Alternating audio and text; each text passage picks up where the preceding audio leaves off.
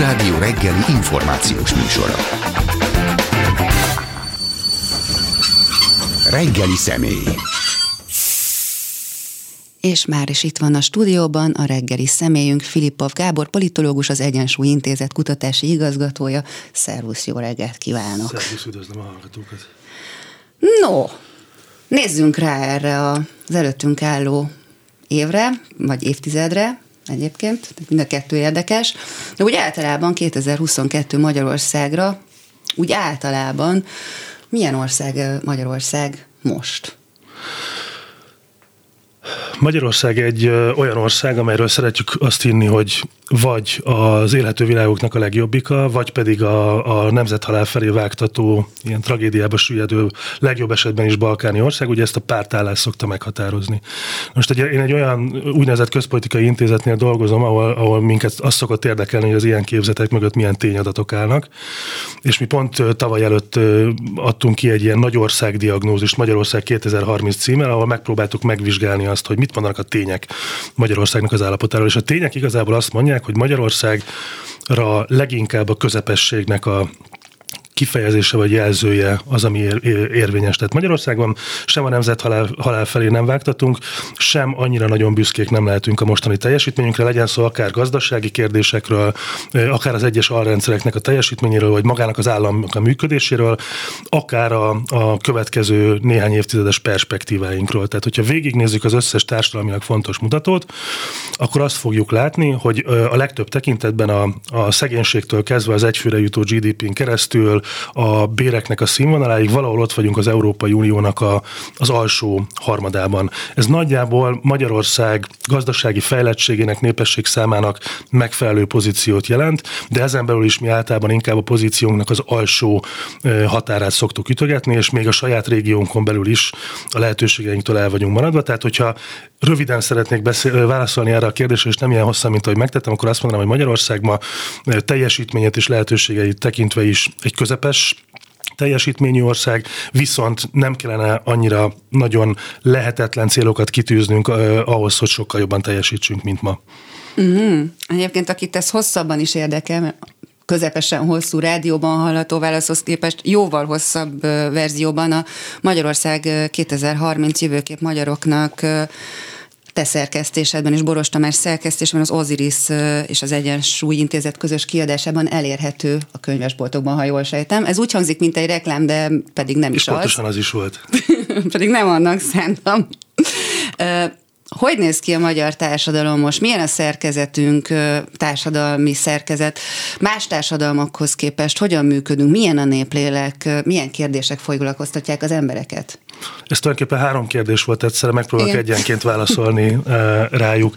Hogyha, hogyha a jövőbeli perspektíváinkat nézzük, vagyis azt, hogy mit lehet tenni Magyarországgal, milyen reformokat lehetne beindítani a következő évtizedekben, hogyha úgy tetszik, akkor az nagyon fontos, és a politikusok nem mindig veszik figyelembe, és az nagy hiba szokott lenni, hogy mi az, amit meg lehet tenni egy társadalommal, mi az, amit elfogad egy társadalom, vagy mi az, amit támogat egy társadalom, és mi az, amitől fél. Úgyhogy nagyon fontos az, hogy, hogy mi a magyar társadalomnak a, az érték térképe, mi a félelem térképe, és mi a remény térképe, hogyha, hogyha úgy tetszik. Na most, hogyha megnézzük a mindenféle közvéleménykutatásokat, illetve mi az Egyensúly Intézetnél még fókuszcsoportos vizsgálatokat is végeztünk ezzel kapcsolatban, akkor azt látjuk, hogy a magyarokra nagy átlagban, nyilván nem mindenki, de nagy átlagban elsősorban a a kockázatkerülés és a biztonságra való vágy jellemző. Ami nem azért van, mert a magyarok nem tudom, rosszabbak, mint az angol száz országoknak a vállalkozó szellemi lakosai, hanem nyilvánvalóan történelmi tapasztalatok játszanak ebben közre. Ez azért probléma, mert most már egy, egy versengő világkapitalizmusba vagyunk beágyazva, tehát olyan attitűdökre lenne szükségünk, mint például a kockázatvállalás, mint például a hosszú távú hasznoknak a, a, a vágyása a rövid távú hasznokkal szemben. Na most ezek nem annyira jellemzőek a magyarokra azt szeretjük, hogyha kiszámítható az életünk, hogyha létbiztonságban vagyunk, és így tovább. Ezt a az, az értékképzetet, ez kiegészíti egy státusvesztési félelem. Tehát, hogy általában nagyon könnyen meg lehet minket ragadni a, a félelmeinknél fogva, nevezetesen megelégszünk azzal az ígérettel, hogy nem lesz rosszabb holnap, és így néha elfelejtjük azt, hogy arra vágyunk, hogy jobb legyen uh, holnap. Ez egy picit egy ilyen uh, stagnáló országnak a képét uh, mutatja, viszont hogyha a világban körülnézünk, és az ilyen saját kategóriájukból kitörő, nagyon sikeres országokat nézzük, akkor azt látjuk, hogy jó szakpolitikával ezeken a tapasztalatokon, ezeken a berögződéseken hosszú távon lehet változtatni, és a mi egész munkánknak a kiinduló pontja az, hogyha elkezdünk módszeresen dolgozni átfogó fontos eh, reformokon, akkor lehet változtatni, és erre szükség is van. Most válaszolok a második kérdésre, és megint csak próbálok rövidebb lenni. Fú, milyen, a magyar, milyen, milyen a magyar társadalomnak a, eh, a szerkezete? Itt nyilván elsősorban arra szoktunk gondolni, hogy mekkorák a társadalmi különbségek, mekkora a szegénység, nem tudom, milyen a foglalkoztatottság ilyen kérdésekre. Na most Magyarországgal kapcsolatban az első, ami az embereknek az eszébe szokott jutni, ez a felmérésekben is szokott látszani, az az, hogy hát itt borzasztóan nagyok a társadalmi különbségek, tehát a gazdagok és a szegények között hatalmas szakadékok vannak. Na most mi szeretünk mitoszokat rombolni az Egyensúly Intézetnél, és a, ebben a könyvben, amit, amit nem reklámoztál az imént, ebben meg is említjük, hogy ha csak a számokat és a tényadatokat nézzük, akkor azt látjuk, hogy Magyarországon a társadalmi különbségek azok meglepően alacsonyak. Meglepő módon módon nagyjából a skandináv államokkal egy szinten vagyunk, hogyha a különböző mutatószámokat nézzük, amik, amik azt mutatják meg, hogy mekkorák a jövedelmi különbségek egy országon Tehát belül. az átlaghoz képest a legszegényebb hol helyezkedik el, és ehhez képest a leggazdagabb ne is nézzük, de hogy az átlag és a tehát, hogy hogy, hogy értelmezzük ezt a most jön mindjárt a poénja, mert ah, ez lesz bocsánat. itt a lényeg. Tehát ö, arra próbálok rá ö, vezetni, vagy arra próbálok utalni, hogy önmagában az egyenlőtlenség az annyira sokat nem mond el egy országról. Tehát azt gondolhatnánk, hogyha a skandinávokkal vagyunk egy szinten, az egy tök jó dolog. Ugye a vagyoni jövedelmi különbségek azt jelentik, hogy igen, nagy átlagban mekkora a szakadék a jobbmódúak és a, rossz, a, a, a rosszabb helyzetben levők között. Most Magyarországon rendkívül alacsony a társadalmi különbségek mértéke. A probléma itt az, hogy nem a jólétben vagyunk egyenlőek, mint Skandináviában. Nem arról beszélünk, hogy kicsik a társadalmi különbségek, és mindenki egy viszonylag magas polgári létszínvonalon él, hanem arról beszélünk, azt látjuk a magyar társadalomra nézve, hogy a szegénységben vagyunk egyenlőek. Tehát akár az Európai Uniós átlaghoz viszonyítjuk Magyarországot, akár a saját szűkebb régiónkhoz, a Visegrádi átlaghoz, a, a, a bérek, a keresetek, az elkölthető pénzmennyiség az jóval elmarad a saját kategóriánknak a lehetőség, lehetőségeitől, illetve a saját potenciális lehetőségeinktől. Tehát Magyarországon van egy ilyen csúnya megnevezésű közgazdasági fogalom, hogy tényleges egyéni magánfogyasztás. Ez azt jelenti, hogy mindenféle adózás és egyebek után mennyi elkölthető pénz marad az mm. emberek kezében. Most Magyarországon e tekintetben hátulról a harmadikok vagyunk az Európai Unióban. Tehát ha úgy tetszik, hátulról a harmadik legszegényebb ország Magyarország. De a hagyományosabb egyfőre jutó GDP-t nézzük, akkor is az ötödik legszegényebbek vagyunk. Tehát amikor arról beszélünk, hogy kicsik a társadalmi különbségek, annak egyrészt örülhetünk, mert nincsenek nagy társadalmi feszültségek gazdagok és szegények között, és akkor itt ugye fontos kiemelni, hogy persze vannak szupergazdagok, de ez egy nagyon szűk réteg.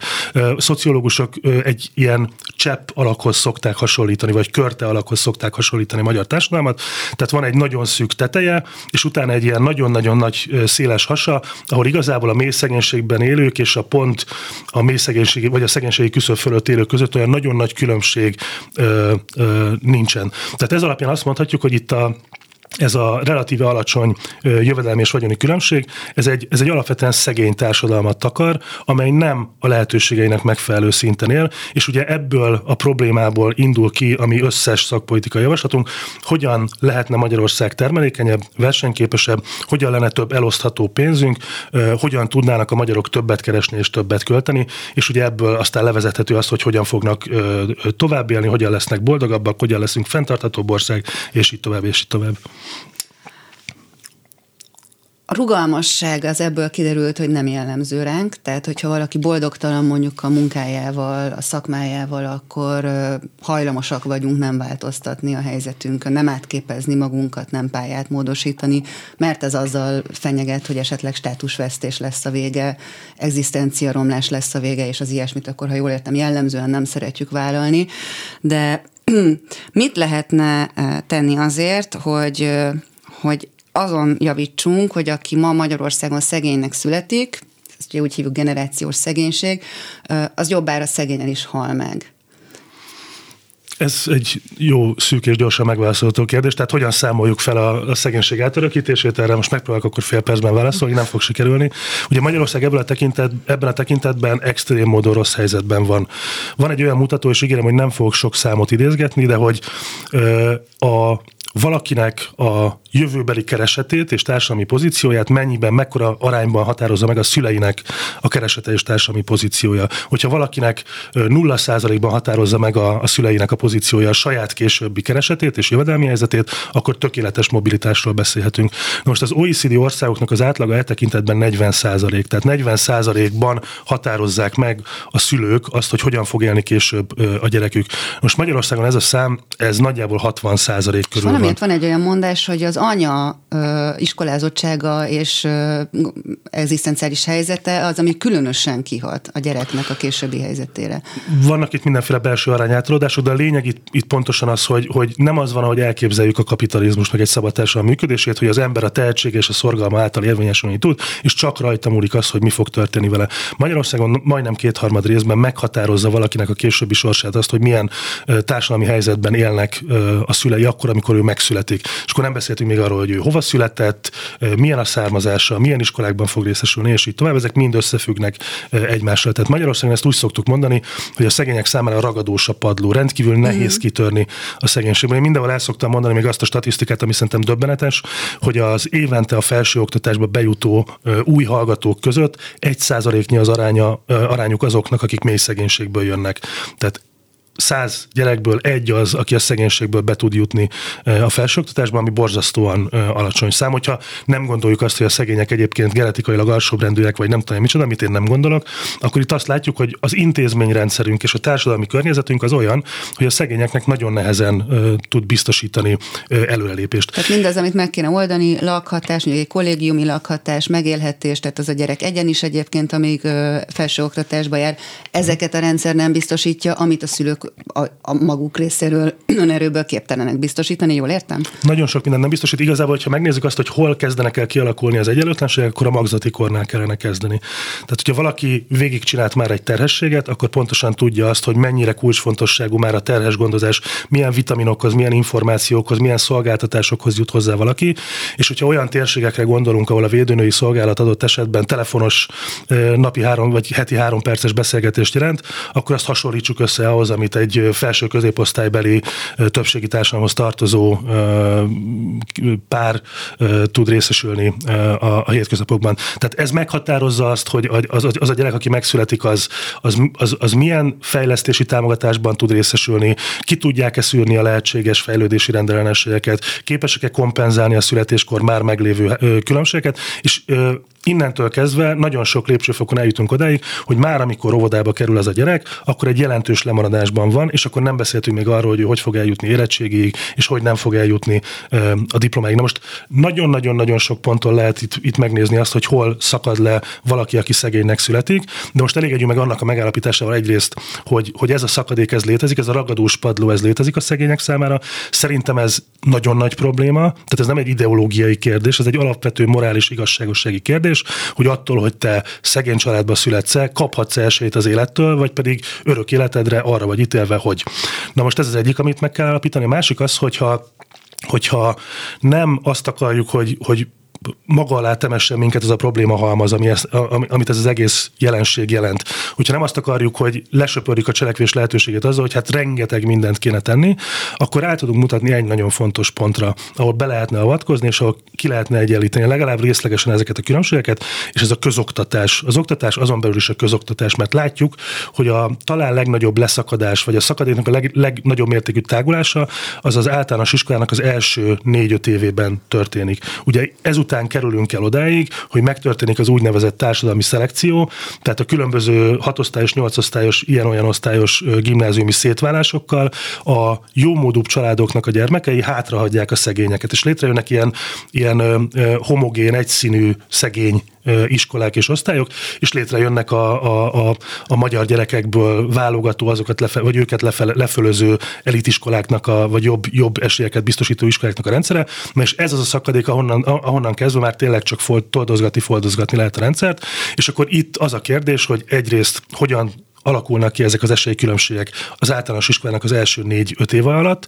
A második kérdés pedig az, hogy hogyan lehet egy olyan közoktatási rendszert létrehozni, amely nem megerősíti és újra termeli, hanem felszámolja, kiegyenlíti ezeket a társadalmi különbségeket. Ezért mondjuk mi mindig azt, és leviszem a hangsúlyt, hogy a, a magyar társadalom előtt álló leges legfontosabb kihívás az az, hogy egyrészt egy általánosan jó színvonalú, másrészt pedig egy esélyteremtő közoktatást létre tudja hozni, méghozzá minél, lehetőleg minél hamarabb. Ezt nem a belépési szint előtt kéne kezelni? Tehát, hogyha megnézzük azt, hogy vannak gyerekek, sőt a középosztály gyerekei gyakran már úgy mennek iskolába, hogy tudnak írni, olvasni, vagy majdnem tudnak írni, olvasni, számolni, illetve az alapvető funk- készségeket, késsel villával lenni, hogy valami uh-huh. nagyon egyszerűt mondjak, mind birtokolják az elszükséges tudást, rutint, információt, még a mély szegénységből érkező gyerekek nem, hogy írni, olvasni nem tudnak, ami egyébként nyilván egy hat évesnek a képen iskolába megy, amúgy nem dolga,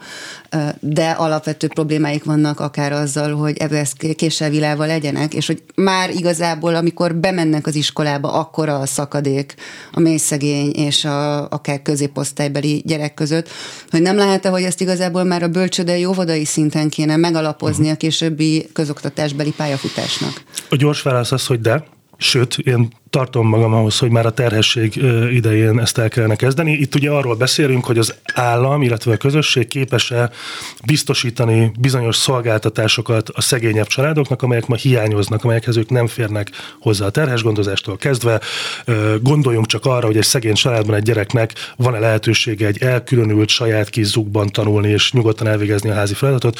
Aki ismeri egy kicsit a magyar valóságot, tudja azt, hogy nem, és nem csak a, a kelet-észak magyarországi mély közösségben élő szegregátumokra kell gondolni. Budapesten is bőven van olyan, van olyan család, ahol már ez sem adott, hogy a gyerek nyugodt körülmények között el tudja végezni a, a házi feladatát. Tehát ideális esetben, egy ideális világban már a magzati kortól kezdve alá kellene nyúlni egy szegény gyereknek. Én azért mondom, azt, hogy ha egyetlen egy pontot kell kijelölni, akkor az a, az általános iskolának az első négy éve, mert nagyon könnyen bele tudunk esni abba, hogy egy problémának a komplexitása az elijeszt minket a cselekvéstől. Tehát mm-hmm. azt mondjuk, hogy hát ezt meg kellene oldani, ez nagyon drága lenne, nagyon sok energia, nagyon sok kockázat, de még önmagában nem elég, mert utána ezt is meg kell oldani, azt is meg kell oldani, azt is meg kell oldani. Most a nemzetközi tapasztalatok azt bizonyítják, hogy önmagában, hogyha a közoktatásnak van egy jó esélyteremtő funkciója, aminek nagyon sok összetevője van persze, az már annyit képes kompenzálni ezekből a hátrányokból, hogyha választani kellene, és a, a, szakpolitika alkotás az általában ilyen melyik ujjamat vágjam le döntési szituációkból áll, de hogyha választani kellene, akkor én azt mondanám, hogy esélyteremtő és általánosan magas színvonalú 21. századi közoktatási rendszert kell először létrehozni, és hogyha ez meg lesz, akkor én nagyon lelkesen fogok küzdeni azért, hogy már a magzati kortól kezdve segítsük a szegényebb családoknak a, az esélyeit. És akkor a magzati kor az nem ismerül ki a terhes vitaminnel, illetve Persze. a védőnői gondoskodásnál, hanem akár csak azon a szinten vizsgálva, hogy mennyire engedheti meg magának egy mélyszegény anya a terhessége során a megfelelő mennyiségű pihenést, kikapcsolódást, felkészülést a majdani anyaságára. Hát bocsáss meg, nem hogy kikapcsolódást, hanem, hanem meg tudja engedni magának azt, hogy ne menjen ki idei munkára a földre. Ez egy gyakori jelenség a legszegényebbek körében, hogy igen, és ő nem fog tudni kilenc hónapig, vagy akár csak fél évig kiesni a munkaerőpiacról, és valóban olyan tevékenységeket végez, amelyeket nem lenne szabad. De abba is gondoljunk bele, hogy a terhes gondozás az, az, az jelentős részben információ szolgáltatás. Hogy aludjál, hogyan kerüld el ezt, hogyan kerüld el azt, hogyan biztosítsd azt, hogy ez ne alakuljon ki. Ezekhez az információkhoz sokkal könnyebben hozzájutok én a feleségemmel, mint egy akár kelet-magyarországi szegregátumban élő terhes mama. És akkor nem beszéltünk még arról, hogy egyébként hányféle problémával szembesülnek a legszegényebbek már ebben a szakaszban. Én egy megrázó élményemet ilyenkor el szoktam mesélni, hogy amikor nekünk a gyermekünk született, akkor a szülőszobán találkoztunk egy 18 év alatti, nem az első gyermekét szülő fiatal lányal, aki megosztotta velünk úgy az élményeit, hogy feltételezte, hogy mi is hasonló élményeken mentünk keresztül, és azzal szembesültünk, hogy neki ez a kilenc hónapos terhesség, ez nagyjából egy olyan fél kötőjel háromnegyed millió forintjába került. Úgyhogy a jövedelme az vélhetően jelentős mértékben alatta maradt a, a miénknek, de az egészségügyi rendszer számos ponton beárazza azt, hogy úgymond idézőjelbe téve mennyiféle probléma van egy ilyen háttérből érkező kismamával és az ő családjával, amit részben persze élmény szinten meg is lehet érteni, de ezt olyan rosszul kezeli a rendszer, hogy egy mély szegénységben élőnek sokkal többbe kerül egy terhesség, akár a legális, akár az illegális költségeket nézzük, mint adott esetben egy középosztálybelinek.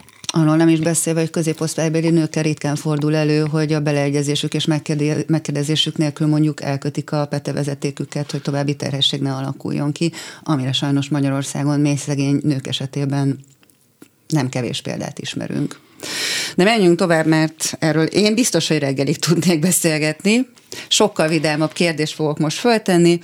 Magyarországon elég magas a munkanélküliség, amit elfed nagyon nagy mértékben a segélynél valamivel több bevételt biztosító, de azért attól lényegében nem különböző közmunka vagy közfoglalkoztatás. Mitől lenne Magyarországon mindenkinek, vagy legalábbis több embernek olyan munkája, ami a legalább a tisztes létminimum fedezetéhez szükséges? Hadd kezdjem megint egy kis provokációval. Magyarországon nem magas a munkanélküliség. Tehát a, az elmúlt tíz évben, kezdve a, a gazdasági válságból való kilábalásnak az első szakaszával, igazából 3-4 százalék között volt a munkanélküliség. Igaz az, amit a közfoglalkoztatásról mondasz, de azt ne felejtsük el közben, hogy ez nagyjából olyan, tehát a közfoglalkoztatásban résztvevőknek a száma az nagyjából 270 ezeres csúcsról most arra 90 ezer körülre csökkent. Tehát valóban a közmunkások száma akik ugye beszámítanak a, a foglalkoztatottak uh-huh. körébe hivatalosan, miközben nyilvánvalóan ez nem egy rendes, nyílt piaci, munkaerőpiaci foglalkoztatás. A közmunkásoknak a száma ma már nem torzít annyit a munkanélküliségi adatokon. Tehát ez a 3,1 nehány százalékos, mostan 3,7 körül vagyunk, munkanélküliség, ez egyáltalán nem számít kiugrónak. Persze egy százalék is sok, ezt mindenki tudja, de azért nem 10%-os munkanélküliségről beszélünk. Az Európai Unióban nagyon sok országban rosszabb a helyzet. Különösen egyébként, hogyha a fiataloknak a munkanélküliségét nézzük. Az igazi probléma szerintem az két pontban fog, fog, fogható meg. Az egyik az, hogy milyen munkát végzünk és mennyiért. Mennyire termeléken, mennyire stabil és mennyire jól fizető munkájunk van. Ez az egyik probléma. Ez szorosan kapcsolódik az ország általános szegénységéhez és az alacsony bérszínvonalhoz. Ez az egyik olyan probléma, amit meg kell oldani hosszú távon. A másik probléma pedig az, hogy a rendelkezésre álló erőforrásainkkal egyébként hogyan bánunk. Mert Magyarországon miközben nem kiugróan magas a munkanélküliség, aközben a munkanélküliség mellett van egy eléggé jelentős munkaerőhiány is, ami uh-huh. logikailag nehezen felfogható, hogyha megvan a kínálat, megvan a kereslet, akkor a kettő az hogyan nem találkozik. Nekünk erről például van egy önálló szakpolitikai javaslatunk, amire biztos, hogy most nem lesz idő, hogy részletesen uh, tudjam ismertetni. De azért de, egy kicsit. De, de az, az érdekelt minket, hogy hogy lehetséges az, hogy százezres nagyságrendben van egyszerre munkaerőhiány és munkanélküliség, és itt két érdekes dolgot fedeztünk fel, hogy leegyszerűsítsem a, a mondani valónak a lényegét. Az egyik az, hogy létezik úgynevezett földrajzi illeszkedési zavar. Ez azt jelenti, hogy a munkanélküliek leegyszerűsítve, a munkanélküliek Kelet-Magyarországon, Észak-Kelet-Magyarországon élnek, a szabad ö, ö, munkahelyek vagy betöltetlen álláshelyek, azok pedig elsősorban a fővárosban, nagyobb városokban és Nyugat-Magyarországon ö, vannak, illetve ott van még Dél-Magyarország, amelyik szintén a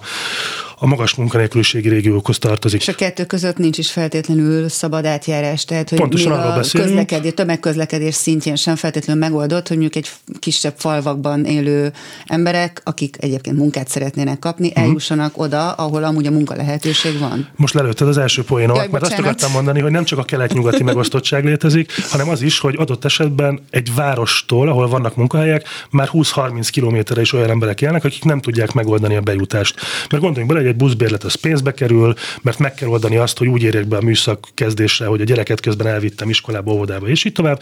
Tehát részben a tömegközlekedésnek a, a, a problémái miatt, részben számos apró kis tényező okán, adott esetben egy 20 kilométeres napi ingázás is problémát jelenthet, és ott van a munkaerőhiány, ott van a szabad munkaerő, és a kettő egészen egyszerűen egy ilyen icipici szakadékot nem tud átugrani. Ami ennél is fontosabb. Sőt, már eleve az állásinterjúra való eljutás is kétséges lehet, hogy sikerül-e.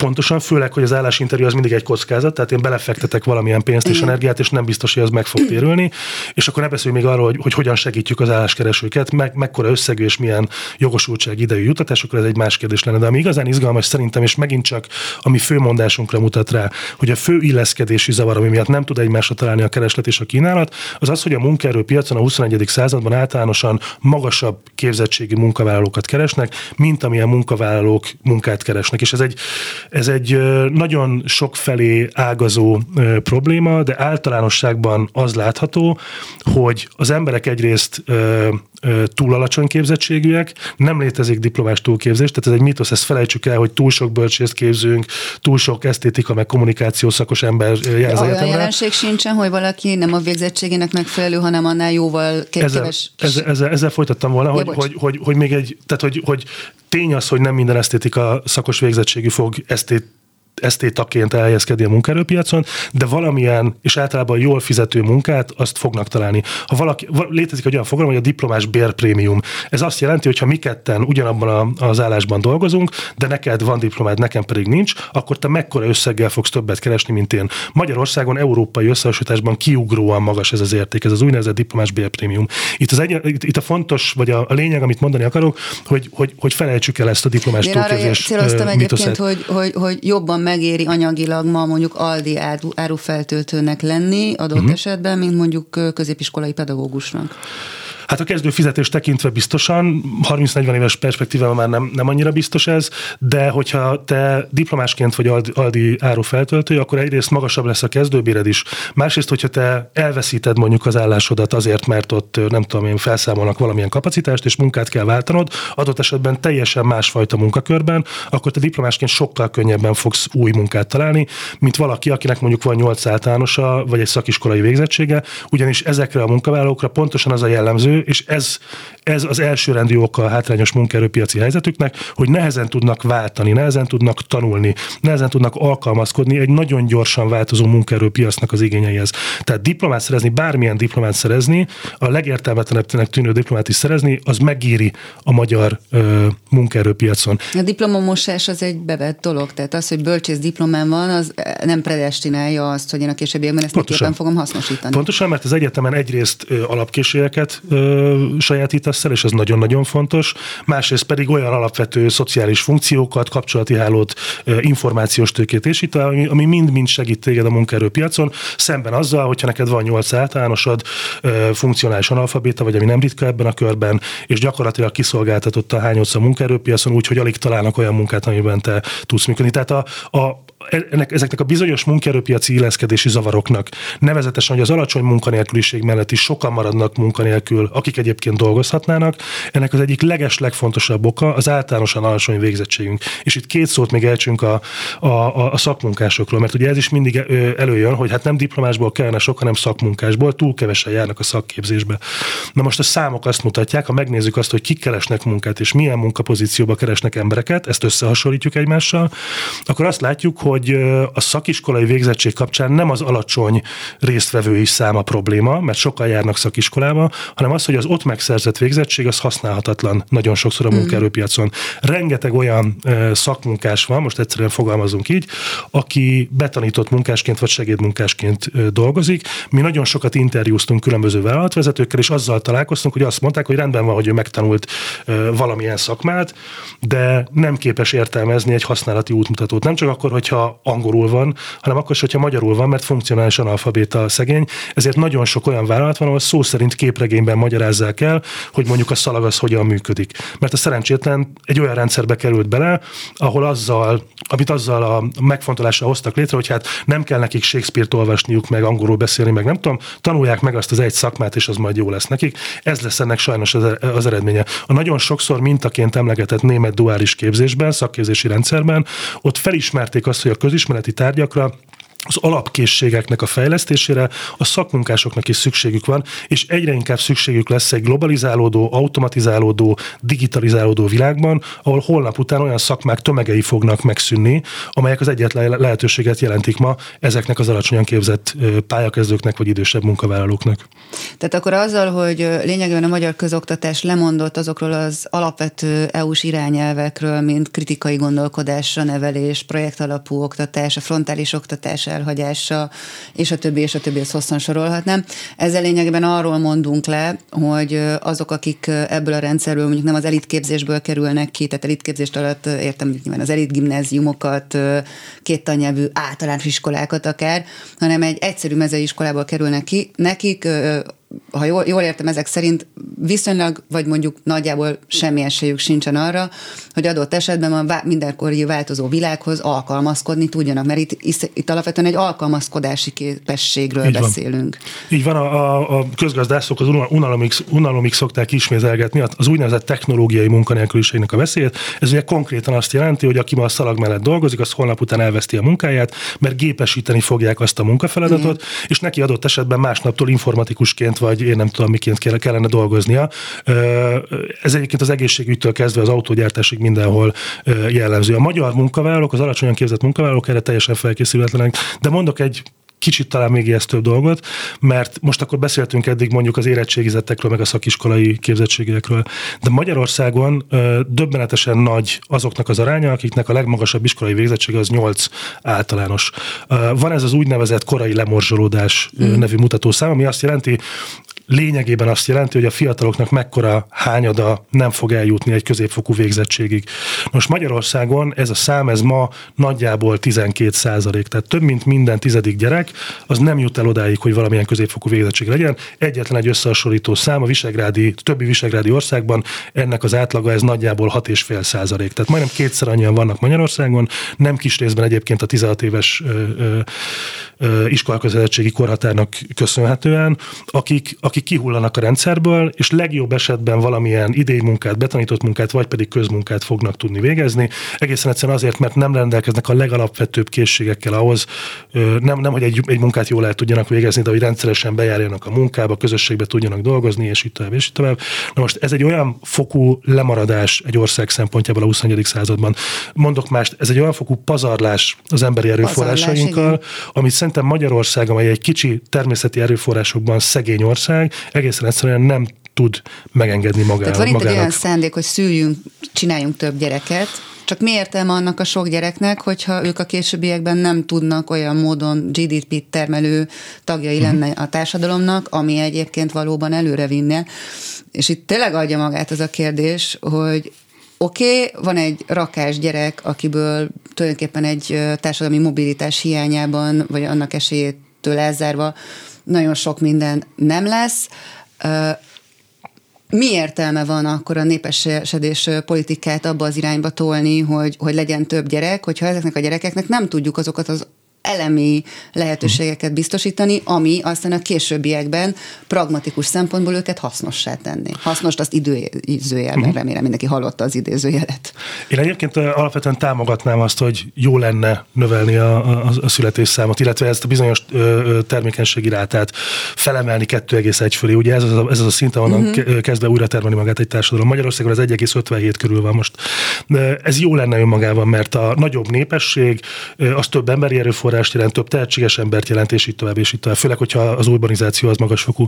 Na most a probléma az az, hogy a, a, az, hogyha az egész világot nézzük, a fejlett világot nézzük különösen, akkor azt látjuk, hogy ez sehol nem sikerült. Tehát mérhetetlenül sok pénzt bele lehet ölni abba, hogy többet szüljenek az emberek, de az eredmény az eddigi tapasztalatok szerint a legjobb esetben is az, hogy egy-két tized százalékot, százalékpontot sikerül javítani ezen a mutatón. Most a kérdés ilyenkor az, hogyha ez egy reménytelen küzdelem, és sajnos úgy tűnik, hogy igen, ez, ez egy külön beszélgetés témája lehetne, de ugye a fejlett országokban a, a, a nők tudatosabban terveznek családot, tovább tanulnak, munká, munkaerőpiacra kerülnek. Hát és meg eleve a szülő azt akarja, hogy gyerekének jobb élete legyen, mint neki volt, és hogyha ezt nem látja biztosítottnak, akkor felelős ember nem vállal a gyereket?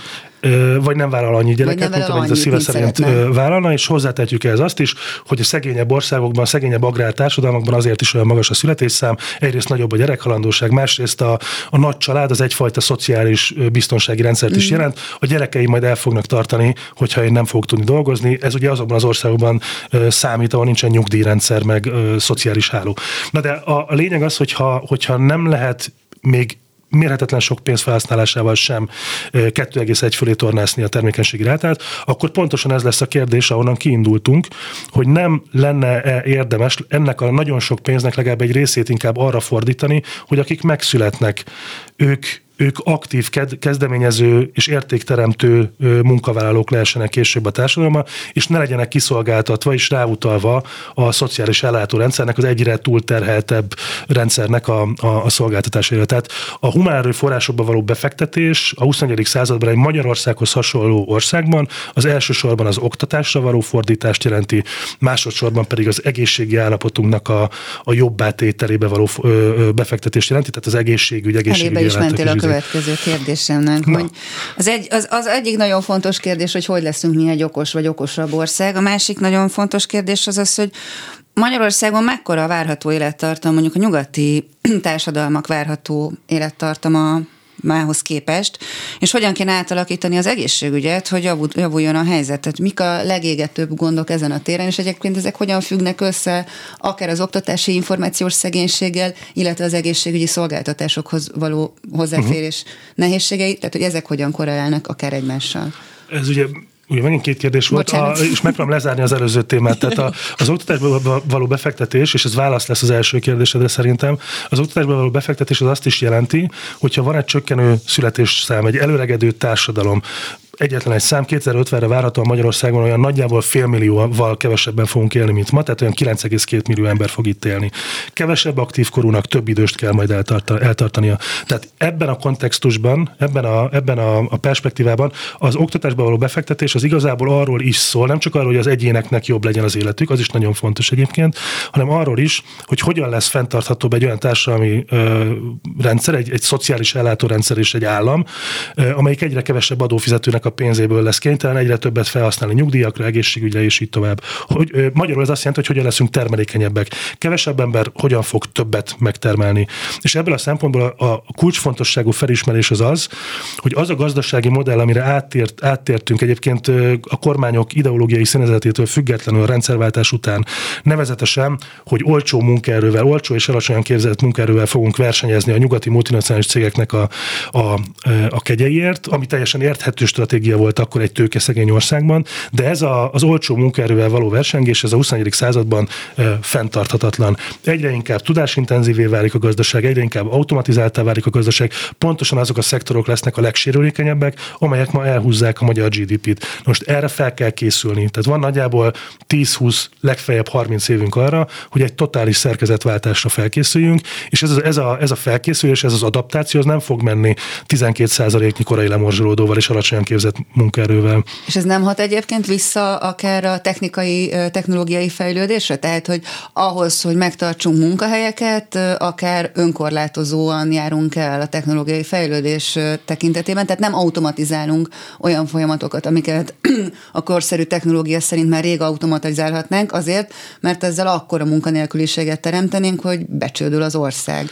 Ami, ami most rákérdezel, az, az, az igazából a közgazdászok között egyik legnagyobb vita manapság.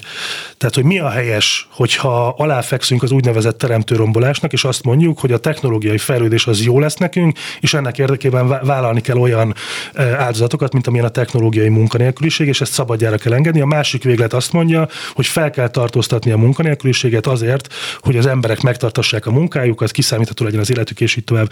Én nem, nem opportunizmusból, de a kettő között szoktam elhelyezkedni, és az Egyensúly Intézet is nagyjából ezt képviseli. Nevezetesen, hogy furcsa világ lenne ma, hogyha erőszakkal feltartóztattuk volna a technológiai fejlődést, és mondjuk lóvontatta villamosokon vagy buszokon utaznánk ma is a, az utcán, és nem használnánk számítógépeket azért, hogy a, vagy, vagy akár az írógépeket is kiszorítottuk volna azért, hogy másolók megtartassák a munkájukat. Ugye régen volt egy ilyen munka, hogy iratmásoló, ez volt az egyik legnagyobb közfoglalkoztatott réteg. Tehát ez sem egy egy jó út, mert ez, ez a lemaradásnak a biztosítéka, amellett is, hogy egyébként rövid távon vagy középtávon megőrzi embereknek a létbiztonságát. Mi azt gondoljuk, hogy, hogy, hogy nem szabad elé állni a fejlődésnek, mert az, az nekünk is jó lesz hosszú távon, hogyha növekszik a termelékenységünk, de ezt tudatosan kell tenni. Tehát nem lehet széttenni a karunkat, azt mondván, hogy hát most nem tudom, ilyen dekarbonizálni kell a magyar gazdaságot, ezért az a néhány ezer ember, aki a Mátrai erőműben dolgozik, hát az most Bosch el fogja veszteni a munkáját. Látunk már ilyet, Pécs bányaváros, tehát azért... Persze, Magyarországnak komplet régiói vannak, amelyek a Például, rendszerváltás igen. idején végbe ment szerkezetváltásnak a, a nagy vesztesei, és ezt hosszan lehetne még fejtegetni. Egy felelős és az emberi erőforrásaival foglalkozó állam az úgy működik, hogy felkészül az ilyen változásokra. Nagyon régóta lehet tudni azt, hogy mi fog történni a mátrai erőművel. Nagyon pontosan látszik ma is, hogy mi fog történni azokkal az emberekkel, akiknek legfeljebb nyolc általánosuk van, és funkcionális analfabéták. Erre az állam fel tud készülni. Erre egyébként Magyarország töménytelen mennyiségű Európai Uniós forrást használhat fel, ami egyébként egy történelmileg ritka lehetőség. Tehát szerintünk egy egy kontrollált változás a legjobb. Se nem a korlátozásnak, vagy a, a, a változásnak a feladása, sem pedig a változásnak való aláfekvés nem jó. Egy kontrollált változásra van szükség ahhoz, hogy Magyarország egyrészt versenyképesebb lehessen, gazdagabb lehessen, gyorsabban fejlődhessen, másrészt pedig meg tudja őrizni az embereknek az alapvető létbiztonságát, és mindenek előtt fel tudja készíteni az embereket arra, hogy a jövőben is lehessen jól fizető és biztos munkahelyük. Hú, te figyelj, egyébként még az is lehet, hogy a kérdések végére jutunk, mert van még körülbelül 9 percünk. Na, és, és már csak 30 kérdés van. már csak három a listán. Ja, nem, még volt az egészségügy, hogy azzal mit kéne kezdeni, ami egyébként nektek szakpolitikai javaslatotok is van erre, hogyha esetleg ezt összefoglaljuk kicsit a hallgatóknak. Ez a szakpolitikai javaslat, ez most készül, tehát én nagyon szívesen vissza fogok jönni nagyjából egy hónap múlva, és ja, elmondom bocsánat. a részletes szakpolitikai javaslatunkat, de annyit azért elárulhatok erről a kérdéskörről, hogy a, és megint csak lehet, hogy már unalmas leszek, de legalább megjegyzik a hallgatók, megint csak vissza fogunk térni az oktatáshoz és a szegénységhez. Magyarországon a születéskor várható élettartam az nagyjából megközelítőleg 5 évvel marad el az Európai Uniós átlagtól. Ez nagyjából 81 év az Európai Unióban, és 76,1 vagy 2 Magyarországon. Nyilván itt a férfiak nők között igen, megint van egy különbség. kicsit. A nők egy kicsit felhúzzák, igen, de ami ennél is fontosabb, tehát e- egyrészt ez az 5 év, ez nagyon sok. Tehát ez egy statisztika, egy agregál statisztika, emögött szélsőséges eltérések tudnak lenni.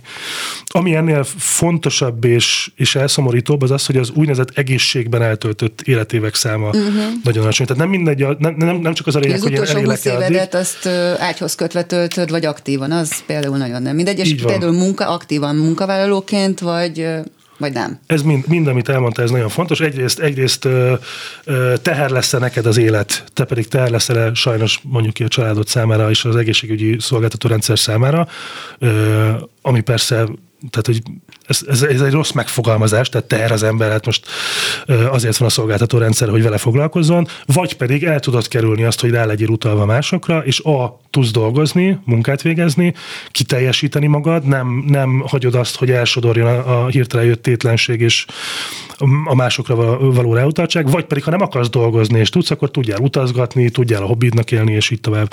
Ez egy nagyon-nagyon fontos különbség. Magyarország e tekintetben is szélsőségesen le van szakadva, nem csak az európai átlagtól, hanem a visegrádi átlagtól is. Ezt mindig fontosnak tartjuk hangsúlyozni, hogy persze Svédországgal összehasonlítva senki nincsen nagyon jó helyzetben, de mi akkor is bajban vagyunk, hogyha, hogyha Szlovákiához, Lengyelországhoz, Csehországhoz hasonlítjuk magunkat, sőt most már ugye Románia is jön fel. Na most azt látjuk, hogy ezek mögött a rossz mutatók mögött, bármilyen meglepő, megint csak a szegénység áll. Erre végtelen mennyiségű könyvtárnyi irodalom van, hogy a, a rosszabb egészségügyi állapot, a mentális betegségek, fizikai betegségek, korai halálozás, magasabb stressz, és így tovább, és tovább, ez mind nagyon szorosan összefügg a társadalmi státussal, a vagyoni jövedelmi helyzettel, az pedig, mint már megbeszéltük, elsőrendűen meghatározza az, hogy valakinek milyen iskolázottsága van. Tehát ha valaki, most akkor felvázoljuk ezt, a, ezt az ívet, ezt az életévet, amit most eddig így, így, így felsorakoztattunk a háttérben,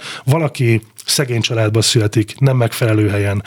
A terhes gondozástól kezdve egy rosszabb fejlődési pályája lesz, rosszabb iskolába fog jutni, abban benne fog ragadni. Jó eséllyel nem fog középiskolai végzettséget szerezni, felsőoktatási papírja biztosan nem lesz, és innentől kezdve ott fog tántorogni a munkaerőpiacon, nagy valószínűséggel egy rosszul fizető, bizonytalan, sok stresszel járó állással, kitettebb lesz az alkoholizmusnak, depressziónak, stb. Rossz érdekképviselő lesz, rossz érdekérvényesítő adott esetben úgy keveredik bele hitelspirálokba, hogy észre sem veszi, Igen. hogy belekeveredett hitelspirálokba, ami legtöbb esetben egyszerű közüzemi számlatartozásokból indul, és aztán jelzálók hitelekkel végződik. Szóval igen. És így fog eljutni a jóval a nyugdíjkorhatár előtti halálozáshoz, különösen egyébként a, a, a férfiaknak az esetében. Tehát van egy ilyen beragadás, a szegénység csapdájába való beragadás, ami szó szerint az egész életünket meghatározza, még azt is, hogy hány évet fogunk élni. Tehát ezt a bizonyos 76 éves statisztikát, ezt nem csak a nők húzzák fel egyébként, hanem a, a magasabb társadalmi státusúak is, tehát a jómódúbbak, a magasan képzettek, és nagyon egyértelműen látszik az összefüggés, hogy a az iskolai végzettség, a jobb induló pozíciók, azok szó szerint létkérdést jelentenek. Tehát amikor azt, arról beszélünk, majd arról fogunk beszélni remélhetőleg egy hónap múlva, hogy a, az egészségügyet azt hogyan fogjuk megjavítani, és ebben nekünk nagyon izgalmas mondásaink lesznek, akkor valójában arról beszélünk megint csak, hogy ez hogyan lesz egy, egy nagyobb kohéziót felmutató, közösségként működő, boldogabb és gazdaság, gazdagabb társadalom. Az egészségügy az nem kizárólag arról szól, hogy a betegutakat hogyan osztjuk szét. is szól. Arról is szól, meg arról szól, hogy, a, hogy az egészségügy az ne csak betegségügy legyen, hanem már azt meg tudjuk akadályozni, hogy az emberek bejussanak egyáltalán az ellátórendszerbe, mert az ellátórendszer az a leglátványosabb és legdrág, legdrágább része az egészségügynek, de az már csak a végpontja, ameddig már nagyon sok hibát elkövettünk, vagy nagyon sok mulasztás róható fel nekünk, hogy egyáltalán oda eljutnak az emberek. Maradt körülbelül három percünk, ha minden jól megy, úgyhogy záró kérdésként azt tenném fel, hogy hát itt most lesz egy választás, függetlenül attól, hogy ki fog ezen most nyerni. A következő meghatalmazást elnyerő kormánynak mik lesznek szerinted a legégetőbb feladatai, vagy hogyha adhatná tanácsot, akkor mi, mi, mit javasolnál, hogy minek és hogyan és milyen sorrendben fogjanak neki? Bárki fog győzni a választáson, azt javaslom neki, hogy már ma menjen fel a www.egyensúlyintézet.hu oldalra, ahol a szakpolitikai javaslataink azok egymás alatt sorjáznak. Mi nagyjából úgy haladunk, hogy mit tartunk a legfontosabbnak az ország szempontjából. Nem lesz meglepő, hogyha azt mondom, hogy bárki megkérdezné tőlem, hogy mit kell csinálni első lépésként, akkor a közoktatásnak a rendbetételét mondanám, amelynek nagyon sok szertágazó része van, a pedagógus hiánynak a megoldásától kezdve a pedagógus képzés átalakításán keresztül, a bérek rendezésén át, egy korszerű és a 21. századra felkészítő, tartalmilag felkészítő közoktatásnak a létrehozásáig bezárólag. Ez egy hosszú és drága folyamat, viszont a jó hír az, hogy a kimenetele az biztosan jó. Tehát mm. látjuk azt más országok példáján, és nem csak Finnországra kell gondolni, hanem Észtországtól Szingapúrig, nagyon Lengyelországig, amelyik egy közelebbi példa hozzánk, nagyon jól látszik az, hogyha van konszenzuális elszánás, tehát nem ezen gyilkolják egymást a pártok, hogy kell-e reform vagy nem kell reform, hanem egyetértenek, és csak abban van a verseny, hogy ki csinálja meg jobban, gyorsabban és hatékonyabban, akkor annak meg lesz az eredménye, és az mindannyiunknak jobb lesz. Tehát a közoktatás rendbetételének nem lesz már középtávon sem vesztese. Úgyhogy mindenképpen ezzel kell kezdeni. Ez onnantól kezdve rengeteg mindent önmagától megold, a munkaerőpiac problémájától, problémáitól kezdve, a nem tudom én, demokrácia helyzetén keresztül, az egészségügyig bezárólag, nagyon sok mindent megoldhatnánk ezzel az egy csomaggal. Na most innentől kezdve el lehet kezdeni még azon gondolkodni, hogy milyen fontos lépések vannak előttünk. Biztos, hogy a gazdaságpolitikában alapvető változásokra van szükség az elmúlt 30 éves modellhez képest. Egy jobban működő, digitalizáltabb, adatalapúbb és, és korszerűbb szakpolitikát folytató államra lenne szükség, jobb minőségű közszolgáltatásokra, és emellett rengeteg más szertágazó dolog is van, de ebben a maradék 10 másodpercben ez nem fog valószínűleg beleférni. Közben rájöttem, hogy elméletileg nekünk nincsen könyvklubunk, mert itt az adásmenetben van könyvklub feltüntetve, de most a technikus rázza is a fejét, hogy igen, a fejemben az adásmenet van, úgyhogy van még mindig 5 percünk. Ó. Úgyhogy De ez a legjobb, nem? Amikor hogy gyorsan összeszedtél mindent, és a végén van még öt igen, perc. Igen, igen, már nagyon büszke voltam magamra, hogy befejeztem, és, és, és, és van, még, van még öt perc. Jó, mondok egyetlen egy dolgot, ami, ami nekem, nekem mániám. Nyilván öt dolgot nem lehet kimondani, egy, egy kormánynak mindennel egyszerre kell foglalkozni. Én azt mondom, hogy elsősorban az oktatás az prioritás, tágabb értelemben az emberi erőforrásokba való befektetés, mint stratégiai irány, az megint csak prioritás, és ami engem nagyon izgat mostanában, és erről is lesz majd külön szakpolitikai anyagunk hogy hogyan tudna az állam jobban működni. Magyarországon most röviden összefoglalva az elmúlt 30 évben nagyjából arról folytak az ideológiai viták, hogy kis államra van szükség, vagy nagy államra van szükség, ami egy nagyon leegyszerűsítő és igazából eléggé meghaladott kérdés. A tapasztalatok azt mutatják, hogy a, a kisméretű, tehát önkorlátozó, liberálisabb felfogású államok, illetve a nagyméretű, beavatkozóbb, ha úgy tetszik, ilyen szociáldemokrata jellegű államok között is vannak sikeresek és vannak kudarcra ítéltek. Nem az számít, hogy egy állam mekkora, az számít, hogy egy állam mennyire tud hatékonyan működni. Hogy egy állam, hogyha elhatároz valamit, van egy szakpolitikai gondolata, akkor ezt képes is végrehajtani, vagy sem. Mert egy dolog, hogy nagyon okos dolgokat gyárt az, az íróasztal fióknak, és papíron minden jól működik, hogyha egyébként az államnak a kapacitásai olyan alacsony szinten vannak, hogy azokat nem lehet végrehajtani, vagy az állam nem képes támogatottságot szerezni az intézkedések meg, és hogy ez mennyire létkérdés, azt szerintem a Covid-nak a, az elmúlt két éves tapasztalatai nagyon ékesen alátámasztják, no. ahol ugye megint arról vitatkozunk, hogy a diktatúrák vagy a demokráciák hatékonyabbak-e, ma már elég jól látszik, hogy nem ezen múlik a dolog. Nagyon sok múlik viszont azon, hogy mekkora az államnak a kapacitása, hogy mennyire hatékonyan és mennyire modern eszközökkel képes végrehajtani azt, amit szeretne végrehajtani, és akkor ehhez még hozzájön az, hogy mennyire norma követőek az állampolgárok, mennyire tudnak közösségben gondolkodni, és itt tovább. De amit mondani akarok az az, hogy amiről nagyon keveset beszélünk most már az elmúlt több évtizedben igazából Magyarországon, az az, hogy, hogy 2000 20-ban, vagy mondjuk, hogy a 21. században hogyan kellene működnie egy államnak, hogyan kellene zajlania például a szakpolitika alkotásnak.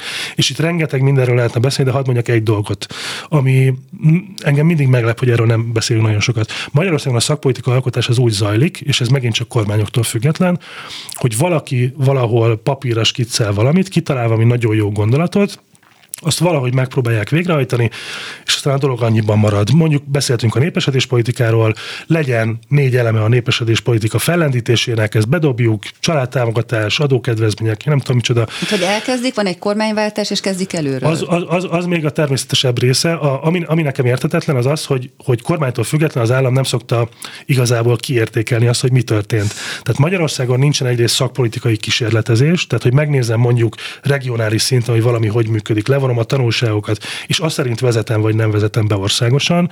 Másrészt egy olyan évtizedben élünk, évszázadban élünk, ahol minden pislogásunkról digitális lábnyomoknak a, mm.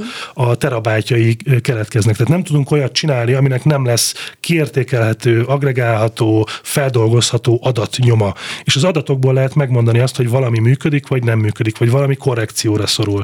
Magyarországon ö, ma is általános szokás az állami igazgatásban, hogy Excel táblából másolgatunk papírra, a papírról vissza Excel táblába, aztán azt elküldjük, az, az megint papírra másolja. Tényleg döbbenetes adminisztrációs munkákat végzünk, miközben nem tudom én, az Egyesült Államokban például, de igazából már Kínában is, az állam ö, úgy tudja fejleszteni a szakpolitika alkotását és a végrehajtást, hogy töménytelen mennyiségű adatot big data szinten dolgoz fel, és, és nézi meg azt, hogy mi működik és mi nem. Ami abszolút nem ideológiai Hanem kérdés. Ez tehát... data scientist feladata, vagy adattudós feladata, hogy leüljön az Így adattal, van. és aztán azt elemezze. Így van, tehát hogy, hogy szerintük az ideológiai kérdések egyébként megkerülhetetlenek. Tehát az, hogy egy kulcsos adórendszert akar-e valaki, vagy progresszív adóztatást, az egy alapvető ideológiai kérdés, ebben nem lehet nagyon ö, abszolút igazságra jutni. De az, hogy ha már egyszer választottunk a kettő közül, ö, akkor hogyan tudjuk hatékonyabb gyorsabban elérni az adott célt, tehát adott esetben a társadalmi igazságtalanságok csökkentését, vagy a gazdasági fejlődésnek a serkentését, az viszont már adatalapon vizsgálható, hogy mennyire vagyunk hatékonyak, és mennyire nem.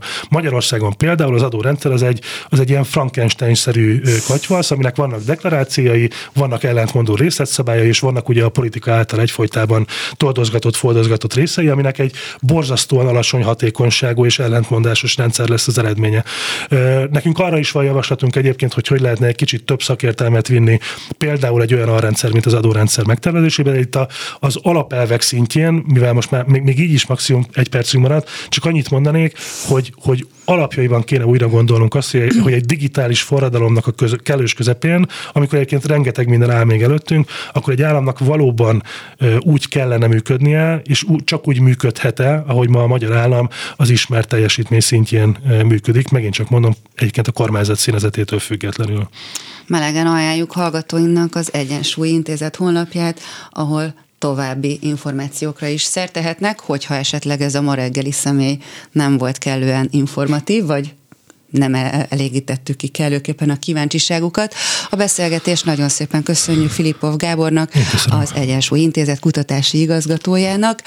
Hallgatóinknak pedig a figyelmet, a mai műsort vezették Selmeci János és Mérő Vera, a műsor készítésében részt vettek Kerécsényi Krisztina, Bíró Kristóf és a szerkesztő Bálint Judit.